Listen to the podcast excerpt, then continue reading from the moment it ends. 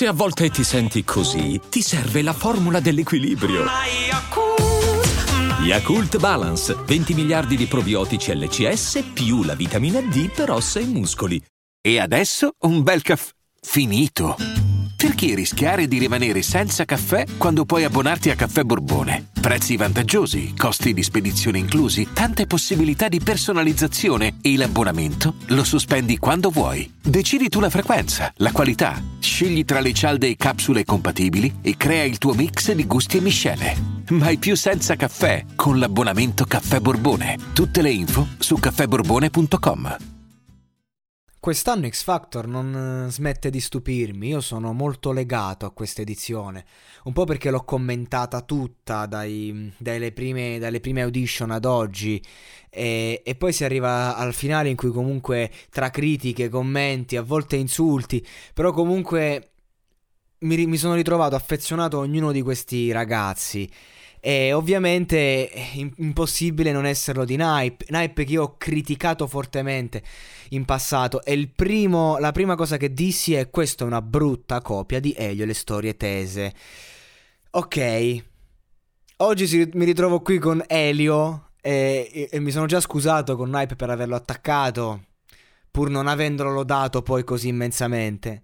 Però devo dire che a parte tutto io credo che Naip sia il degno erede di Elio eh, nella discografia italiana, perché Elio è uno che non è che ne ha trovati così tanti di, di autori simili a lui, perché il suo è un genere eh, sperimentale di scrittura, eh, sperimental popolare, che comunque ad oggi non conviene e non ha neanche l'efficacia che aveva allora, secondo me e mi prendo ogni responsabilità di ciò che ho detto. Come la canzone mononota che è geniale, ma a quante persone interessa un brano che fa una critica così? Ok, questo è il discorso, quindi di conseguenza nessuno fa un brano così. Naip, grazie a X Factor, potrebbe permetterselo di fare un brano così perché ci ha abituati a questo stile. Eh, e lui, secondo me, stasera ha dato una grande dimostrazione perché devi star dietro a un colosso, che è Elio le storie tese. Elio è un colosso. E quando lui fa qualcosa si prende un rischio e sei un colosso, puoi farlo, anche se sei fuori moda, anche se sei fuori tendenza. Ciò che mi colpisce di Nipe è che pur essendo, pur portando un qualcosa completamente fuori tendenza e fuori luogo, in ogni puntata le persone di oggi, nel 2020, il pubblico lo ha amato sempre e supportato. E quindi è innegabile riconoscergli un talento che è quello di farsi amare.